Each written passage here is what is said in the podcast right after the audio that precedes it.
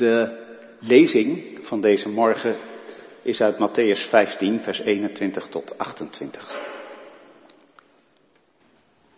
Naar Tyrus en Sidon. En weer vertrok Jezus. Hij week uit naar het gebied van Tyrus en Sidon. Plotseling klonk de roep van een Canaanitische vrouw die uit de streek af. Heb medelijden met mij, Heer, zoon van David. Mijn dochter wordt vreselijk gekweld door een demon. Maar hij keurde haar geen woord waardig. Zijn leerlingen kwamen naar hem toe en vroegen hem dringend: Stuur haar toch weg, anders blijft ze maar achter ons aanschreeuwen. Hij antwoordde: Ik ben alleen gezonden naar de verloren schapen van het volk van Israël. Maar ze kwam dichterbij, wierp zich voor hem neer en zei: Heer, help mij. Hij antwoordde: Het is niet goed om de kinderen hun brood af te nemen en het aan de honden te voeren. Ze zei: Zeker, heer, maar de honden eten toch de kruimels op die van de tafel van hun baas vallen?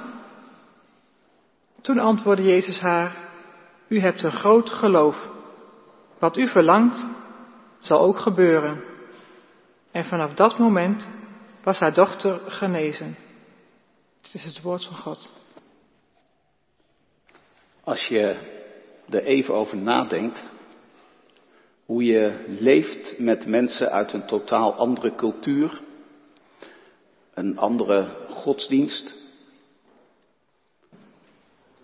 en je hoopt in de Bijbel daarvoor aanwijzingen te vinden, dan is dit hoofdstuk eerst wel even slikken, dit stukje. Je moet maar durven om een ander zomaar te vergelijken met een hond. Is dat een voorbeeld? Hoe moeten we daartegen aankijken? In deze stad, waar we voortdurend omringd zijn door mensen met allerlei culturen en achtergronden, allerlei geloven en niet geloven, of anders geloven. En goed, om toch nog eens wat dieper ons bezig te houden met dit gedeelte, na te denken van wat staat hier dan eigenlijk, wat gebeurt hier? En dan is er nog iets anders wat mij ook frappeert als je dit gedeelte leest. Je hebt wel eens van die discussies over wat het ergste is wat een mens kan overkomen. En ik denk dat dat eerlijk gezegd een tamelijk zinloze discussie is. Want je wordt het hardste getroffen door wat juist jou treft.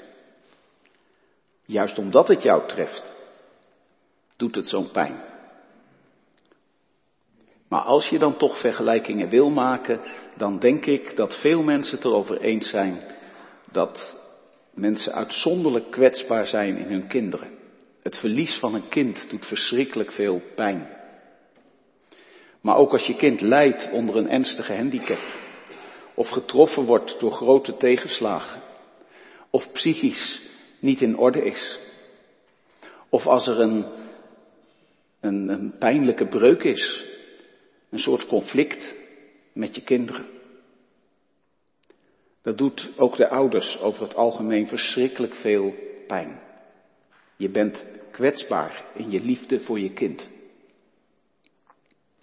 En die evangelielezing die confronteert ons met een vrouw die een dochtertje heeft met een groot probleem.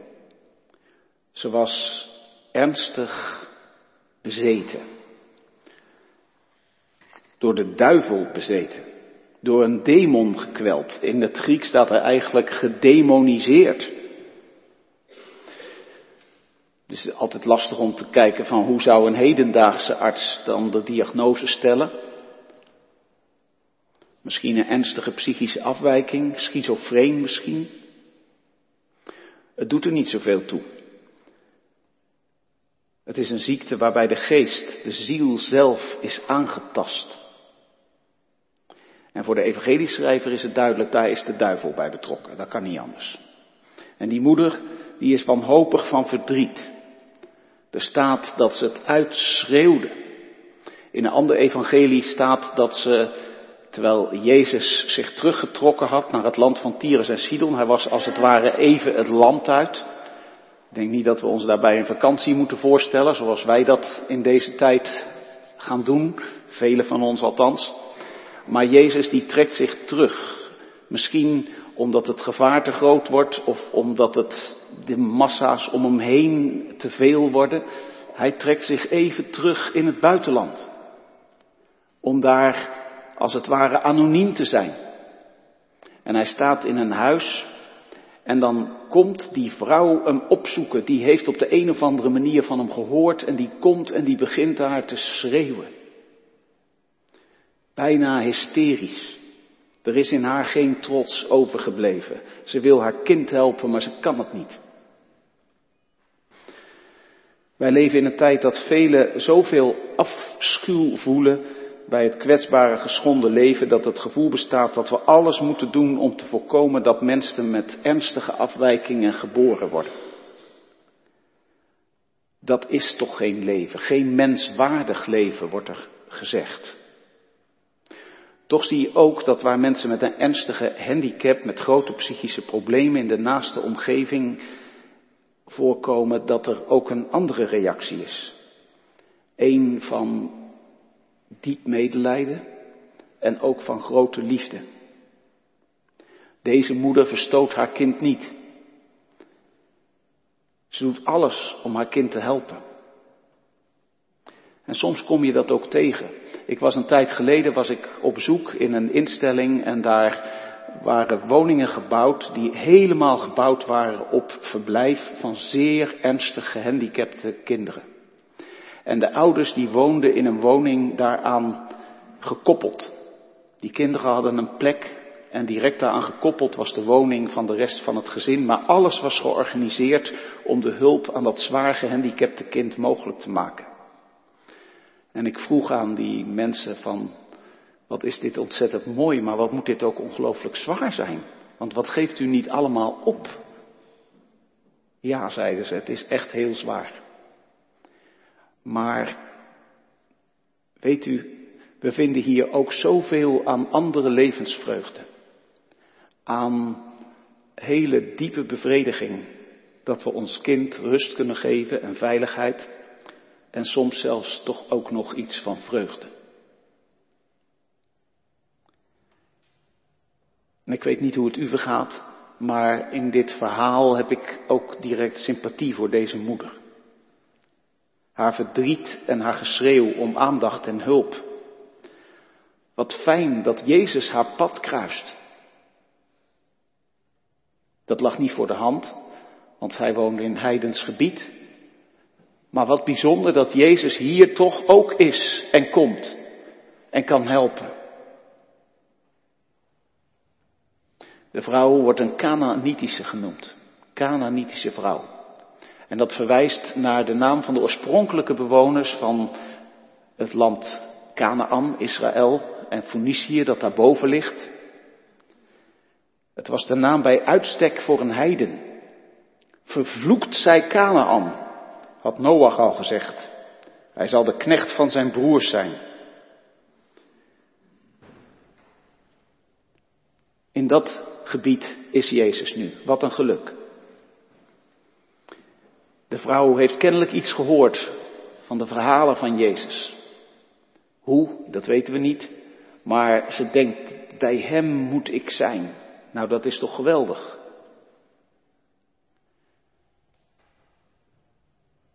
Ze begint te schreeuwen tegen Jezus. Heb medelijden met mij. Heer, zoon van David. Ze wist iets van die messianistische verwachtingen in Israël en van het feit dat velen het gevoel hadden dat Jezus wel de Messias moest zijn. Mijn dochtertje is zo verschrikkelijk ziek. Ze is bezeten. Wat een geluk dat hij hier is. Nou ja, wat een geluk. Wat een ontgoocheling. Hij keurde haar geen woord waardig. Hij negeert haar. Haar geschreeuw, haar smeken, haar huilen, haar tranen, haar verdriet, haar pijn. Hij negeert haar. Hij zegt zelfs niet dat ze haar mond moet houden. Hij doet alsof er niemand roept. Dat past niet bij ons beeld van Jezus. Hij was de man die met innerlijke ontferming bewogen was. Hij zag de mensen aan, hij luisterde. Hij voelde het zelfs als een hand zijn kleed aanraakte van iemand die vol hoop en verwachting hem probeerde aan te raken. Deze gevoelige man, vol van medelijden, de hoop van al ons verlangen, hij keurt haar geen woord waardig. Waarom deze afwijzing? De discipelen die ergeren zich verschrikkelijk aan haar geschreeuw. Meester, stuur haar weg. Dit is niet te harde. En dan antwoordt Jezus, ik ben alleen gezonden tot de verloren schapen van het huis Israël. Dit is een heidin. Jezus geeft als het ware antwoord uit het boekje. Het heil is uit de Joden en het is bestemd voor de Joden. Voor hen ben ik gekomen. Die heide hoort er niet bij. Ik kan haar niet helpen. Er zit trouwens een hele wonderlijke oneffenheid in het antwoord, want de vraag was helemaal niet van waarom helpt u haar niet? Dan zou je zeggen van nou, dan is het antwoord adequaat. De vraag was, laat haar haar mond houden. Maar Jezus antwoordt op die andere vraag die niet gesteld werd, waarom helpt u haar niet? Ik kan haar niet helpen. Ik ben toch gekomen voor de Joden. Jezus negeert de vraag die ze stellen, geeft antwoord op een andere vraag die ze niet stellen. Het is bijna ondenkbaar, denk ik dan, dat de verteller van de gelijkenis van de barmhartige Samaritaan, dat hij niet innerlijk pijn voelt. En ik denk dat je dat in dit antwoord al een beetje terug hoort. Hij is als het ware bezig met die vraag. Moet ik die vrouw niet helpen? En daar reageert hij op. Hij wil haar niet wegsturen. Hij wil haar eigenlijk wel helpen in haar nood, dat denk ik. Dat je hierin tot uitdrukking ziet komen. Maar ze is een heidin. Dat is toch niet zijn roeping?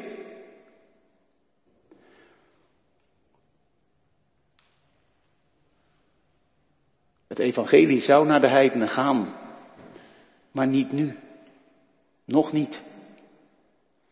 Er is trouwens nog iets anders, misschien is het toch goed om dat ook even te zeggen. Voor Jezus was het feit dat mensen iedere keer kwamen met ziekten en met problemen, was dat soms ook een bezoeking. Want zijn ware boodschap was niet dat hij een soort wonderlijke genezer was die mensen kwam genezen van hun ziekte.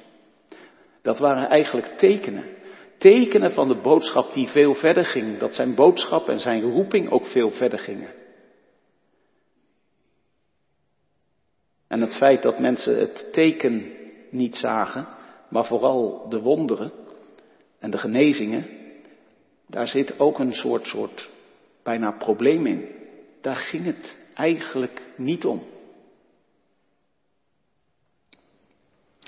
In het verhaal volgde dan een prachtig stuk. Die vrouw die laat zich niet afschrikken door de discipelen, zelfs niet door het zwijgen van Jezus. Ze valt neer, ze gaat niet weg. Ze dwingt Jezus tot een antwoord op haar verdriet. Ze vraagt niet meer heb medelijden, maar ze zegt help me. En dan komt er het antwoord. Dan negeert Jezus haar niet meer. Maar het is zo hard en afwijzend dat je ervan schrikt. Het is niet goed om het brood van de kinderen te nemen om het aan de honden te geven. En die vergelijking is pijnlijker en beledigender dan die in onze oren klinkt. Want er zullen er vast bij u zijn die een hond hebben of een hondje. Um, en daar ben je dan eigenlijk dol op. Die hoort een beetje bij, bij het gezin. Die hond die is lief. Daar hou je van. Maar in die tijd waren honden waren vooral zwerfhonden. Die zwierven rond, die werden nog niet als huisdier gehouden. En Die, je had soms waakhonden, die waren heel grimmig. En die, die, die zwerfhonden, die waren vooral verachtelijk. En bovendien moest je ermee uitkijken, want ze waren vaak uh, met allerlei uh, besmettingen uh, waren ze gevaarlijk. Jezus vergelijkt die vrouw met zwerfdieren. Hij zegt ja, daar is het niet voor bestemd wat ik te bieden heb. Wat een schokkend antwoord. Mijn geneeskrachtige gaven zijn niet voor jouw dochter bestemd. Joden zijn de kinderen. Kanaanieten de honden. Het gaat ongelooflijk tegen ons gevoel in. Eerlijk gezegd denk ik vooral ook tegen een gevoel wat ontstaan is uit het evangelie, maar dan toch. Het eerste wat je ervan zou moeten zeggen, denk ik, dat is dat in de Bijbel gezegd wordt, niemand heeft recht op Gods barmhartigheid. God heeft zijn eigen weg uitgestippeld voor het heil van de mensen. En dat is de weg langs het Joodse volk. Hoe pijnlijk het ook is, deze vrouw staat met haar dochter buiten die weg. Dat is de werkelijkheid. Er staat niet bij hoe Jezus het zei. Maar ik denk dat het minder hard klonk dan het lijkt. Jezus negeert de vrouw niet langer. Hij is met haar in gesprek. Hij legt haar uit waarom hij haar niet kan helpen. En ze zal er vast wel een beeld bij gehad hebben over die hoogmoedige Joden, het uitverkoren volk. En de manier waarop ze aankeken tegen heidenen, waar ze niet mee wilden eten, waar ze zo min mogelijk contact mee hadden. En toch hoort ze ergens achter de afwijzende woorden een mens die haar nood ziet. Dat stel ik me in ieder geval voor. Het klinkt ook bijna als een verontschuldiging. Het spijt me, ik kan je niet helpen. Nou ja, dat ik spijt me, dat staat er dan in ieder geval niet. Maar dan stijgt die vrouw, die stijgt hoog boven zichzelf uit. Ze had al geen trots getoond met haar geschreeuw, maar ze vernedert zich nog veel dieper. Want ze houdt van haar kind. En ze geeft Jezus gelijk. Zeker, Heer. U hebt gelijk. Ik ga er niet over twisten. Noem mij maar een hond. Laat ons maar honden zijn. Wat valt er dan nog te zeggen? Ik heb geen recht op uw hulp. Ik zal u niet langer lastig vallen. Nee, dat zegt ze niet. Ze heeft de gevatheid om te zeggen, zeker, wij zijn maar honden. Maar de honden die eten toch van de kruimels die van de tafel vallen. Help me. Haar afleggen van iedere trots. Haar grote liefde voor haar kind. Haar gevatheid. Haar geloof dat deze man haar kan helpen. Het is sterker dan al die theologische beelden. Sterker dan dat gevoel van, van je verontwaardiging als je zo behandeld wordt. Sterker dan de dogmatiek die zegt hoe het allemaal in elkaar zit. Het is sterker dan de uitverkiezing zelf. Jezus roept het uit. Wat hebt u een groot geloof? Wat er verlangt, wat u verlangt, zal gebeuren. En haar dochter was genezen. Vanaf dat moment. En juist hier, waar het evangelie ons zo confronteert en zo gesloten overkomt, dat je denkt van, is dat dan het evangelie? Hier bloeit de goede boodschap van Gods liefde voor mensen op. Wat is het? De moederliefde, de nederigheid, het geloof dat Jezus haar hoe dan ook kan helpen. Hier klinkt evangelie, blijde boodschap. De wereld lijkt gesloten, er is geen hoop. We hebben nergens recht op, wij niet, die vrouw niet. Maar het leven breekt dwars door die geslotenheid heen. Het geloof roept het wonder op.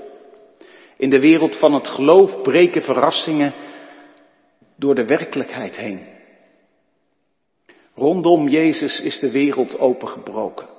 Doven horen, blinden zien, kreupelen lopen, doden staan op, een door de duivel bezeten Canaanitisch meisje wordt gered. En we kunnen ons ergeren aan dat exclusivisme wat er in eerste instantie bij Jezus is, zijn hardheid. Maar dan vatten we toch het wonder niet wat er eigenlijk in dit verhaal zit. Degene die de grootste schriftgeleerden van de fariseeën niet konden pakken met hun woorden. Die geeft zich hier gewonnen aan deze stem van geloof en liefde. Dat is de vreugde van dit gedeelte. Wij leven onder een open hemel met een God die zich laat overwinnen. Ik laat u niet gaan tenzij u mij zegent, God. Zo werd Jacob tot Israël. Zeker, Heer, maar de honden eten toch ook van de kruimels die van de tafel vallen. Zo wordt de heidin een geloofsheldin. Zo kunnen we dus met God omgaan. We hebben nergens recht op. Hoe zouden wij mensen rechten hebben tegenover God, de schepper van hemel en aarde? Maar hij laat zich vangen in zijn belofte. En ook in de leegte en het verdriet van ons leven zaait het geloof zijn diepe dromen. En als we wakker worden bij Jezus, dan worden ze werkelijkheid. Er is een weg naar Gods hart. Wij bidden, dat heeft Jezus ons zo geleerd, uw wil geschieden.